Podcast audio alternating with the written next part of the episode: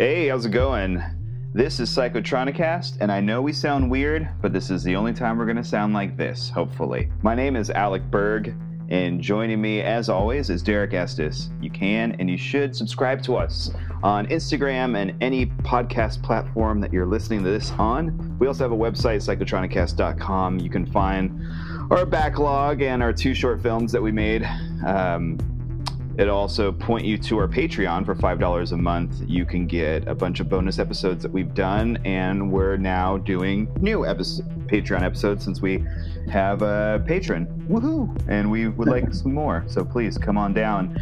Uh, this week, we on the Patreon, we will be doing all the Nicolas Cage movies that we didn't do in the Nicolas Cage series um, that we're concluding tonight. So if you want more Rage Cage, head on over to the Patreon and uh, get going with it. All right, so without further ado, I'm going to close out the Cage series with a little movie called Drive Angry from 2011. I first saw this movie high as shit on mushrooms with my buddy in our old apartment, and I was completely enthralled, jaw on the floor. I can't believe what I'm watching. What the fuck is this? But I was also on a lot of mushrooms.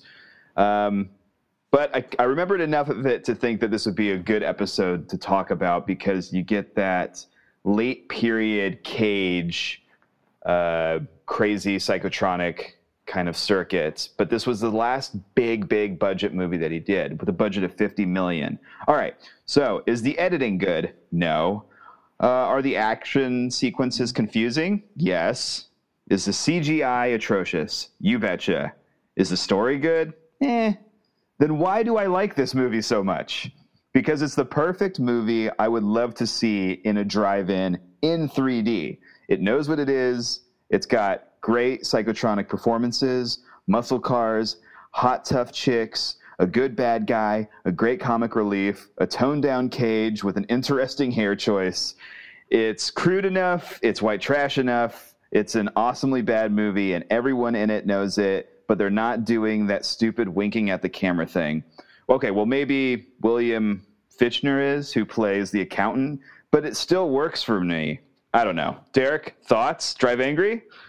and on that note, we're done. No, uh, I agree. Well, it's funny. So, um, yeah, like I really knew like nothing about this movie. Uh, though it's funny because uh, uh, what is his name now? I should have it up. Uh, the director. The only other movie of his that I've seen is actually his 3D remake, you know, sequel to My Bloody Valentine, which I loved in the theater, and I I did get to see that in 3D. I think I may have even gone to see it twice. Um, and same sort of sort of thing. Uh, this movie, I think I totally I gave it a thumbs up too. Like uh, it was totally fun. Well, it's funny because first of all, not knowing anything about it, I was really shocked at how much it uh, was playing off of so many different movies that we've already talked about. Um, obviously, one of the points of reference are all of those Satanic Panic muscle car movies. Yes, like there's legit, there's straight up like references to Race the Devil. There's even the Winnebago in it. Uh, you know, like the crazy, like the Wild Satanist. You also have like the super over the top references to uh, Paradise Lost, mm-hmm. uh, just like the Devil's Advocate, and just like Devil's Advocate, we have another character named Milton. Yep. Uh, Actually, it's the exact same character name. John Milton was Al Pacino's full name in the movie. Yeah, totally. Yeah, so the reference yeah, to Milton, like the the poet who wrote Paradise Lost, and so it's all these like we same yeah with that movie. And these movies are so totally different. Um, but even like his version of My Bloody Valentine, which I think he really gets just like the kind of like good trashy fun. Like actually, someone in one of the Letterboxd reviews I was looking at, someone mentioned that this would have been uh, the perfect second feature for Grindhouse.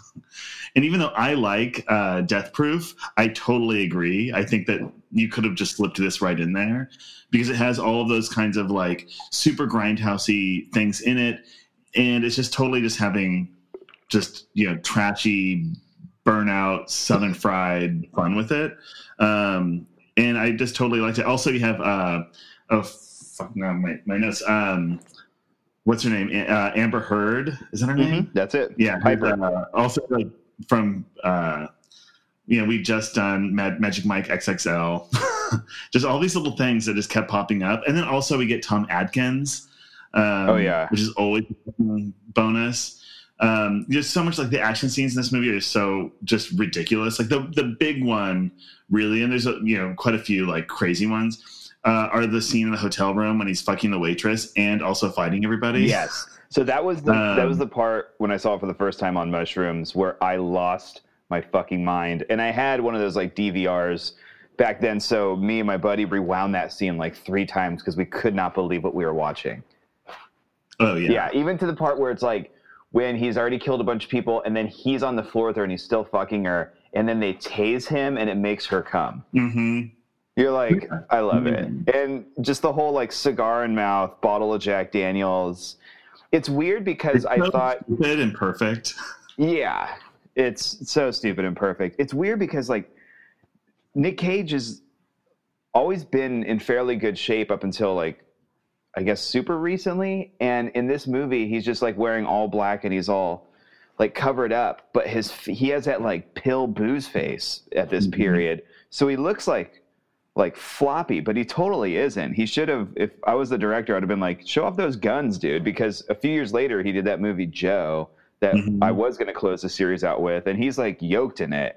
But it's just like in this movie, he's just like so drenched in black, and you're just going off of those like crazy highlights, that like weird beard and that booze face. You think he's just like a mess. His look in this movie is so amazing because he looks like so many of those guys that are the guys who you know used to rock, you know, used to be in the scene. It's like the total burnout, like those guys who just like were real cool shit like back in the day, and now they're like you know about sixty years old, uh, you know maybe like late fifties, but they're still rocking this like killer do, and it like it's funny because it is both like so douchey and so awesome at the same time.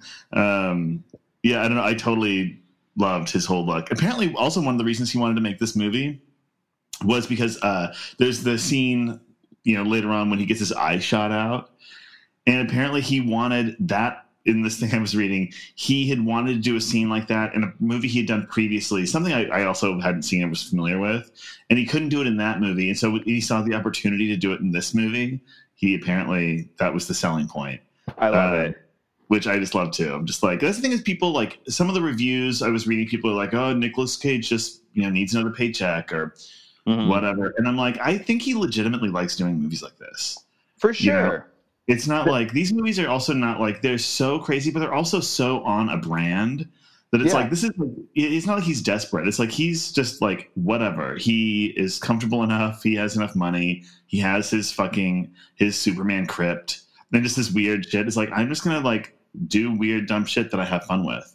Um, yeah, I think uh, yeah, he's awesome.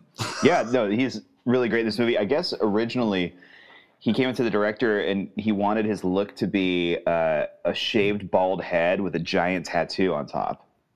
And they like talked him out of that, and he's just like, okay. And then he came up with this other look. But it sounds like from what you read, especially with the later period stuff, like I, I know a lot about that Joe movie that I thought we were going to cover Mm-hmm. and like he has a lot of input he does not phone any of this stuff in like he comes in and he's genuinely excited to be doing everything that he's doing and Oh, yeah. yeah. these are not paycheck movies whatsoever i mean we haven't seen all of the later period stuff but the ones that we do actually sit down and watch i mean mandy uh, color out of space joe this one uh, there's probably like a handful of other ones i've seen like yeah his like bit part and kick ass like he's really going for it and they're great they're always great performances something interesting about this film is there's like no rage cage in this movie he keeps it pretty chill Yeah, he really does keep it like everything else is so like heightened and crazy. Um, they didn't really need to. I think a lot of it is also like in the cars and a lot of like that like that stuff is just so crazy. And I also kind of, you know, in the I would have fucking loved to seen this in 3D. yes. Because I just love the just the super trashy like CGI 3D stuff. Because it's so over the top and just like even like when the credits open up Mhm. and it's just like yes like this is exactly what i need this movie to be. Yeah. Um and just like everything's just so heightened to a degree where it's not even like i'm also surprised by a lot of the reviews even you know among the cult movie people um who totally shit on it you know but it's also like there's so many movies that people like us and people in that community love that are total garbage. Mhm. You know, it's like I love them, but you know, there's like you know really stop you know really boring shit or really like bad acting or really you know like it's all part of it's part and parcel for watching these types of movies. Yeah. And this movie it does it in that way that's funny because there is such a weird like line that I think is and maybe it is just like everybody has their own like uh tolerance to you know whatever that combination is.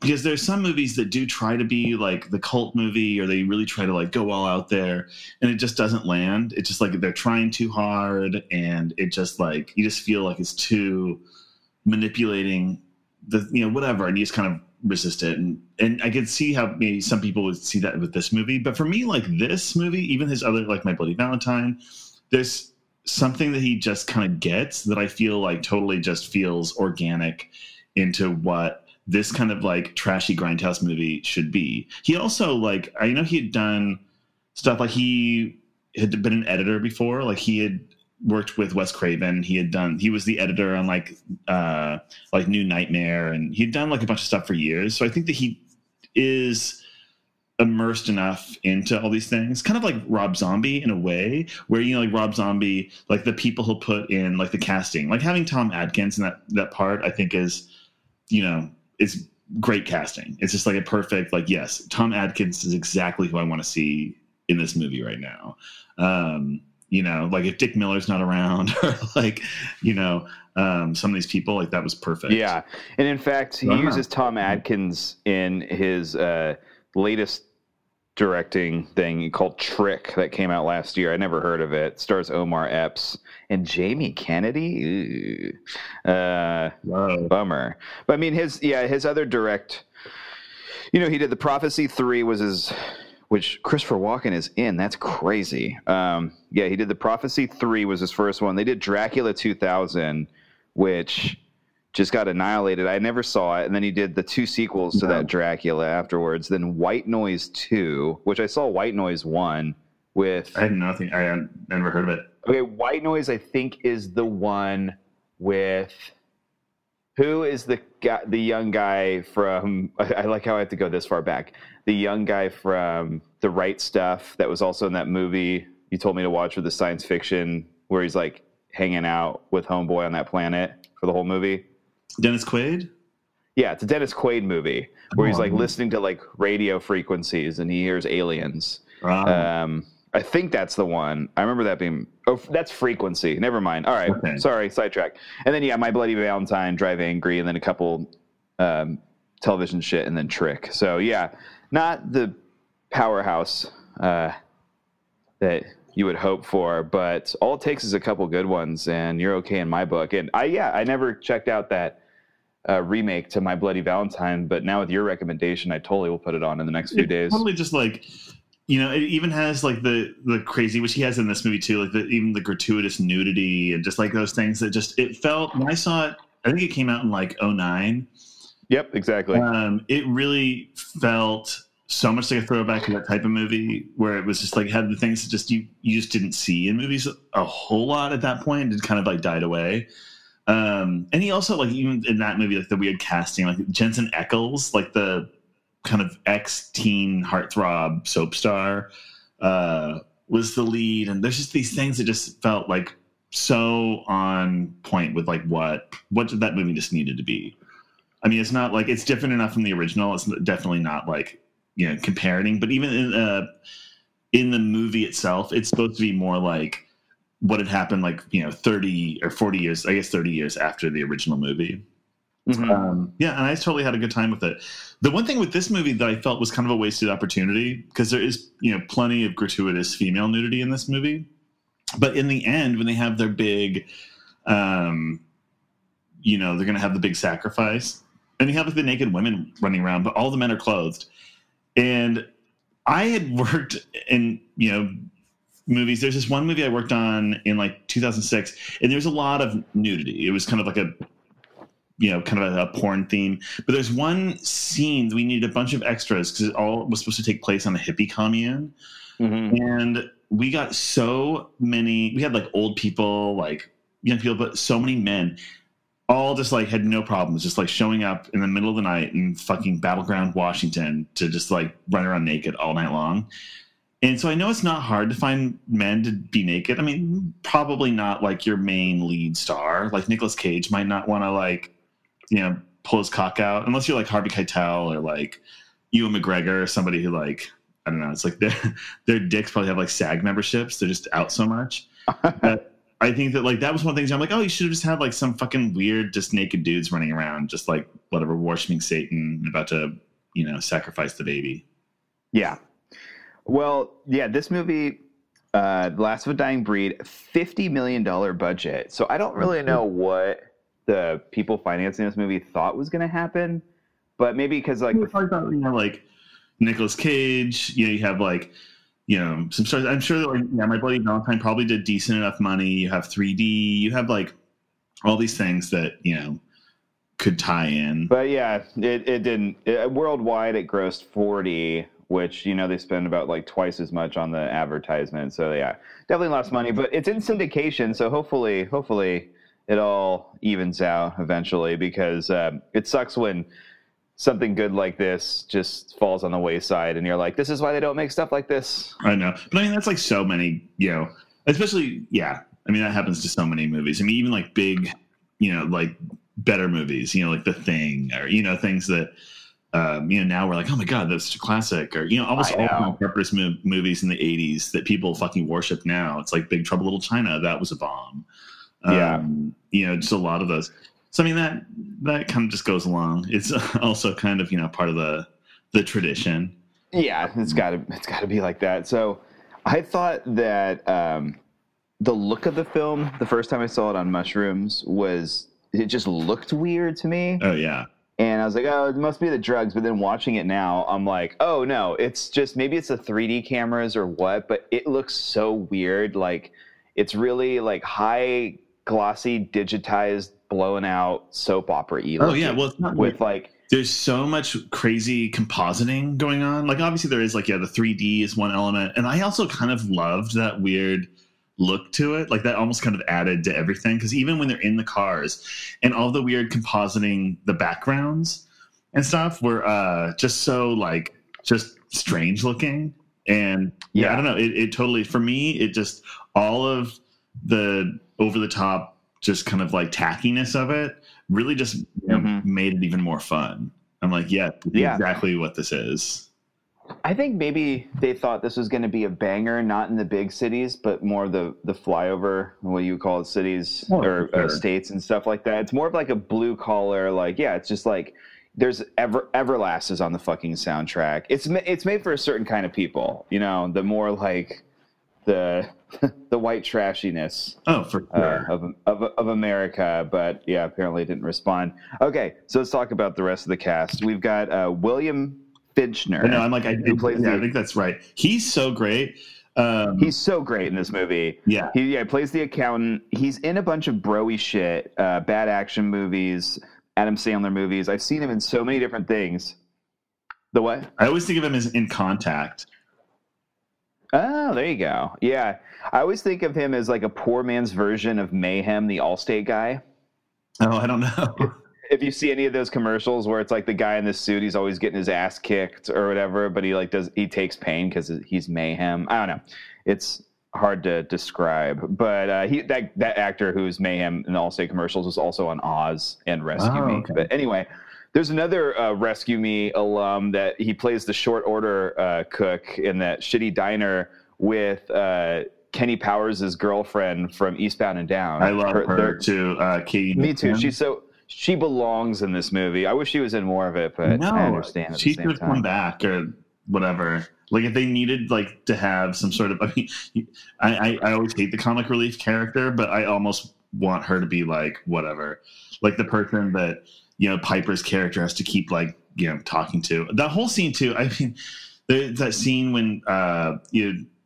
Well, a okay, we haven't even talked about her car or uh, any of the cars. Uh, her Charger is so fucking awesome. But when he takes her home or whatever to her fucking motel that she lives at or wherever, and it's like her gross fiance is fucking that woman to T Rex, and they get in that crazy yeah. fight. You're like, what the fuck is going on? Yeah, it kind of looks like out of uh, Alexander Payne's Sideways, where Thomas Haden Church gets caught uh, fucking that fat chick by the husband, and then he has to run away naked down the street. Mhm. It's like she is, has to get like thrown out of the house naked and do all that, and then whatever. But I do love just to go back to the Eastbound Down chick again. Oh, yeah. um, I love how horny she is. oh yeah. She is like just wanting it so bad. I, lo- I love that. That's great. Um, the short order crook is just that classic, like greasy, like gnarly, like sexual pervert. Uh, you know, that that diner doesn't have an HR, and we know why. uh, okay, we'll talk about the other uh, cast characters. Uh, Billy Burke, who plays Jonah King, which is great because it's he's just that perfect, like pretty boy, slimy. Uh, I can see like a, a group of minions like latching onto his like bullshit philosophies and thinking that he's a god. He's got like just Oh, yeah. enough for like idiots to follow. That And, uh, Koresh sort of like you're kind of a hunk. Yeah. scumbag. Yeah. You know what's great is we watched that movie um, Bad Times at the El Royale a Oh, couple he years that? ago. What's that? No, he's not in it. But. I'm thinking of uh, what's his name, uh, Chris Hemsworth, who plays Oh, like the yeah. cult leader, and you're like, nobody would follow this guy. This guy's a fucking schlup. Like he has no charisma or charm. He's just like he looks like a Ken doll, and it's like who shaves their entire body in the '60s? Like this is stupid. But yeah, this this guy, I believe that he would have followers, especially in Louisiana. But I even love what they intro. when they what? When he pulls out Nicolas Cage's daughter's femur, Oh yeah, you're like, what the fuck? This guy is so Well- crazy. That's my kind of cult Yeah. leader. I love the uh, his introduction where he's like he gets his dick bit off and then he like licks the blood after he like you know gets rid of her. I'm like, yes, what an awesome intro. Like this guy's a bad guy. Um, I do like the accountant William Fichtner. How like you think like he's horrible, and he always kind of comes in at the end of a scene after like everybody has already like demolished it, and he's he does his little like comic bit, which totally works. But also, you find out like near the end of the film, like he's not really that bad of a guy. Like he's not really the bad guy in this movie at all. And I even love how he talks about the devil, where he's like, "Ah, the devil is just kind of like a warden in like the you know the biggest prison ever made, and he's kind of a quiet guy, well read." And he, I love how he says that uh, uh, the devil hates when people sacrifice children in his name. like he's just like the devil's got like morals, which is so great. But uh, okay, yeah, Tom Atkins. We briefly talked about him. We also got David Morse, who plays Nicolas Cage's boy, who gives him that Chevelle at the end of the film. He's a that. throwback to The Rock. They were both in that together, but he's in like every single like Well, '90s action also, movie. well, he's also in Contact. He's also in Contact too. Wow, yeah, he's always like the sixth or seventh banana in like big budget movies. Yeah. Um, he's usually he's also like usually that dad that's like that overprotective dad in movies where he's just like Oh, my yeah. daughter's growing up and I don't like it. Like he's like kind of that ca- character actor Oh, yeah. too. He's used a lot in that. Okay, so we also got Amber Heard as Piper. Um, Mhm. She's fantastic, especially when she picks up that guy in the bar by grabbing his bar rag and then like makes him get naked because he thinks that they're gonna fuck, but she just wants to get her nails done. Oh, I know that it was so great. It's funny because like I was like, I wish she was this exciting in Magic Mike because I, I would have liked her know. character more.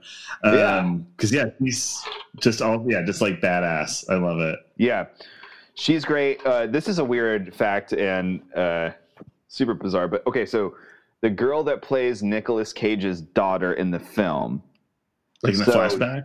in the flashback, so that Mhm. character had a daughter, and now she's an actress and played Nicolas Cage's daughter in Color Out of Space.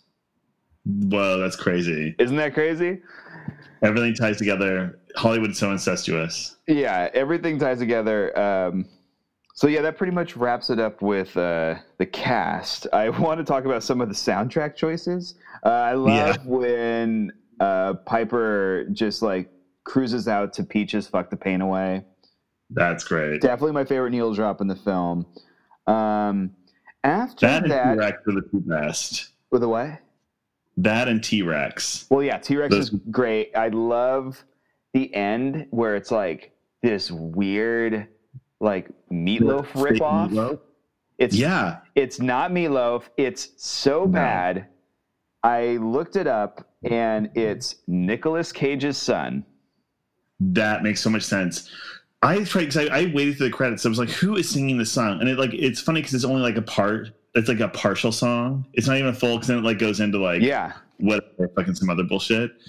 But it was like they it seemed like almost like a place setter. Like maybe in when they were editing, they had um you know like a uh a subtrack that was Meatloaf because yeah, like Bat Out of Hell or like any like there's so many Meatloaf songs that would have totally fit perfectly with this. You like you get like what they're doing. Like oh, I get like this is the time for the Meatloaf song, but it's not. it's not. They, they kind of like So his name is it. Weston Coppola. Uh, ah Nicolas Cage's son, and he does music. And I guess Nicolas Cage has tagged him on to a bunch of projects just to keep him busy, like that he's been a part of. Like when he does a movie, he's like, "So my son's doing the score." Like whatever. You're just like, "Oh, that's awesome." That's also probably the kid that must be the kid that my friend Megan used to nanny because she used to be the nanny for I don't for yeah Patricia Arquette and Nicolas Cage. So that must be the kid she used to take care of. that is But, awesome. and- Yeah, well, uh, I don't I I don't know if it's actually him singing. He might have just like composed the music for it because I know he's a he does like you know um, Jesus, not soundtracks, but like scores. So like maybe he he, Yeah. he did all the arrangements or whatever. But I want to picture him actually singing. I hope that it's Oh, that's yeah. actually his voice, but. I couldn't find it. I can't find it on Spotify either. I was going to cut that into the end of this episode, but you guys, if you haven't seen Drive Angry, you're fucking up. And if anything, that last minute and a half, when I was on mushrooms, we rewound that so many times. We didn't even know it was real. We're like, we're this is not happening. Uh, we we are like this song is coming out of our like trippy brains. But nope, it's really in the film. It's the best 90 seconds that this movie can end with. And I love how they're driving into hell at the end and it just looks so shitty. But then they do it and then Oh, it's yeah. over and then it's fade to black. But then it comes up again and they do the credits and it's like this like red filtered thing where it looks like, they're in like lava or something. yeah like some lost highway and you're like that looks fucking rad that looks that the credit sequence the title sequence looks better than them actually driving in the hell at the end of the film i'm like they have like two different companies work on this but whatever And then, uh, all right, we gotta we can do like some set pieces. Um, I've got to say that fucking our the the giant RV chase is so good, and yeah, it's totally a call to um, chase the devil. yeah, Rick the Devil. Or yeah, yeah, yeah, which is such a great movie. But um, the yeah, some of the action sequences though, in general, like. Are, are pretty choppy. I know it's really hard to shoot action sometimes, and also like you know, who knows if they had the right stunt crews or whatever. Like some of the fights are just in like super slow motion, just to probably show off the 3D, but also to cheat the fact that like Oh, nobody yeah. knows how to throw a punch. Um, Yeah, I love yeah, seeing all the muscle cars fly around, but well, yeah, you have like the Charger uh, with the that black matte finish. It's just like one of the sexiest cars ever. You have that Riviera, like in the beginning. You have like there's just so many of these like really dope cars in the movie. Even like I don't even know what that car is at the end when um, the accountant like you know presents him with whatever Satan's car to get back to hell. yeah, it's definitely and it's uh, a 57 Chevy. Um, it doesn't. It, it's it? not a Bel Air. Uh, let me go. I actually have the cars listed. So the four cars driven by Nicolas Cage in the film are a 1964 Buick Riviera, a 1969 Dodge Charger, a 1971 Chevy Chevelle, and a 1957 Chevy 150. So if you're a gearhead, just that right there made you blow a load in your pants. So definitely watch this Well, it's movie. great that they're like actually sexy old muscle cars, and it's not like Fast and the Furious, Gross. like new whatever. Yeah. Um, That's what John that- Wick is so cool. Like John Wick with his, you know, especially in the second one. The third one, they kind of stray away from it, and there really isn't any kind of muscle car action in that film. But I mean, he's riding a horse through Manhattan, so fuck it. yeah, that's that kills everything. That fucking kills everything right there. Okay, so um, what else we got? The church scene is super weird. I love when they show up to that church and everybody Oh, yeah. just booby traps him. That the, the little hymn that they're singing is super bizarre. Yeah, some of these things are just set up so perfectly. That like country western bar reminds Oh, me yeah. of the one Bull by the balls. Bulls by the Is Balls. one? Yeah, it reminds me of the one that's in Lake Oswego or Tualatin outside of Portland. I went there once with my wife because she's a country music fan. Like a year or two after we moved up here in 2010 to Portland, because we're just like, let's go country line dancing. She likes that, and I'm like, oh my god. Did, okay. the, did the band have to sit behind a cage? I wish. No, there was no band. It was mm-hmm. kind of clubby, but it was like imagine like a douchey club, but instead of like rap and R and B and top forty, it's just like horrible country, and like uh-huh. all the guys are just wearing like Wranglers, but not in like that hot cowboy way, more in that like white trash way, and like half of the people are dipping, and like the chicks just look mm. like, you know, beauty queen dropouts and shit like that. It's it's just a mess. like- I can get down like if it yeah I, I think it's whatever. It makes the gay curator in me. Like I want that Western bar to just be like exactly what I want it to be. And I want it to be kind of like well not even like Roadhouse because like Roadhouse is still very like 90s and clubby I mean I guess that is what the thing is you're like it's the hottest club in the fucking middle of nowhere hmm but yeah I want it to be like just sexy and rowdy It is rowdy, but I mean, it, it got rowdy that night, but it was more in like the college frat boy way. yeah that's not what I want It's not. It's not what you want. Trust me. So yeah, that was that was a fail. Um, I think we covered everything that I got. I mean we're gonna go beat by beat but we don't need to do I mean it's like We don't. I mean, this was a movie that you just talk about. You know, talk about it like we did. I think we did a good job. But to wrap it up, yeah, I, I totally went in. I can, you know, I can understand if you like are totally allergic to CGI or just terrible music or whatever. Just like this is, Which I am. Gonna, but yeah, but I mean, like the thing is, like this movie is just so.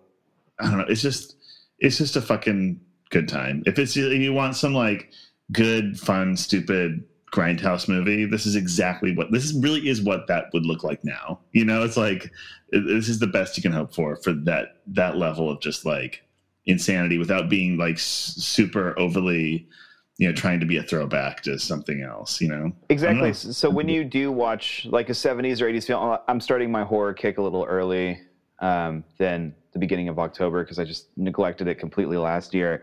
And I've been watching a lot of stuff from the 70s and 80s, and it a lot of it's really bad and not in a good bad way. Um, yeah and it, it- and with the technology and like where it was and how they didn't have a budget or they just didn't know how to shoot it right or whatever. So like some of the violence is just like horseshit.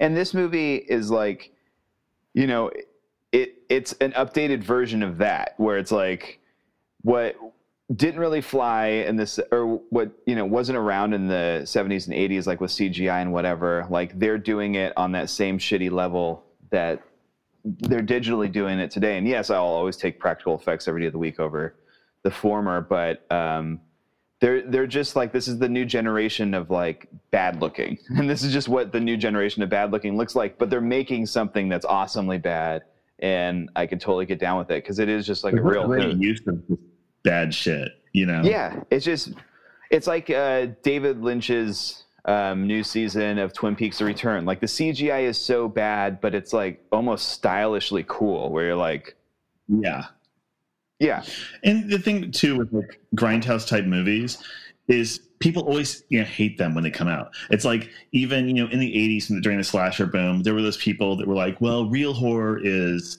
whatever go back to you know whatever you know universal or hammer you know things that are maybe a little you know have nicer budgets or better stars or whatever where there's all this like you know like low budget shit coming out of nowhere you know? And then a few you know decades later people go back like oh but i love those movies. I read those in the video store you know whatever. And so you know all these things have like there's that certain thing where they in essence they're just kind of tacky and trashy and exploitative or exploitative um and that's exactly what this is and it was just i don't know it hit me right loved it yeah. No, I dug it too. I'm glad you dug it. This was this is great to go back and revisit. And I'm glad we did this. Although Joe might be an episode later on down the line, but we're gonna need Dr. Thomas Chiapari for that one, who was uh, famously on our Tremors podcast. Check that one out.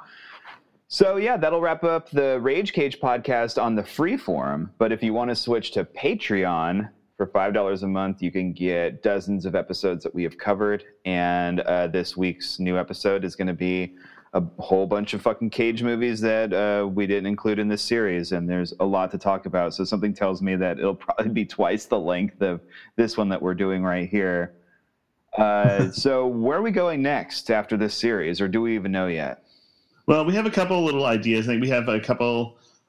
Well, we have yeah, we have a, a couple kind of loose things. I haven't like we'll we'll talk privately to figure out where uh, what we're gonna do if we can slip in another series um, among some of these other little things we're gonna do. But uh, yeah, we will be back with some more dope shit. Yeah, so we've got October around the corner, and by the time we post this, it'll probably be the beginning of October. So um, I don't know. Yeah, if we something wanna- horror going on. Definitely something horror going on, but I want to get people to jump on this right now that we are doing uh, in place of the Portland's Hollywood Theaters all night horror movie marathon that we've been attending for countless years now. With for obvious reasons, they will not be doing it this year in 2020. Yeah. So we are going to do our own, and we're going to let you guys at home or wherever you're listening to this on um, in on the shit. So we're going to devise um, probably like four to six movies, maybe even eight. I don't know. Uh, we're each going to pick one from a certain category that we're going to we're going to come up with, and then we're going to have a slate in the movies. We're going to watch them on a certain date, which we'll let you know, and then we're going to have the actual episode up of us recapping everything that we watched on our horror movie marathon together on Halloween, October 31st. And I'm saying that on this podcast that it'll make me have it ready by then. So I can't back out now. So October 31st, there's going to be a mega pod of like four to eight movies that we're all going to, that Derek and I are going to watch in one day or one night. And then uh, we're just going to talk about, but we'll let you know that slate as soon as we figure it out. So maybe you can keep score at home and uh, get with it too. And it'd be great to hear some feedback if anybody does do our horror movie marathon. But yeah, we'll be putting it on blast for the weeks to come leading up to it because we've never done anything like this before. And I think it'll be a lot of fun. Yeah. Cool. All right. Well, so until then, mm-hmm. let's keep it purely casual. Bye.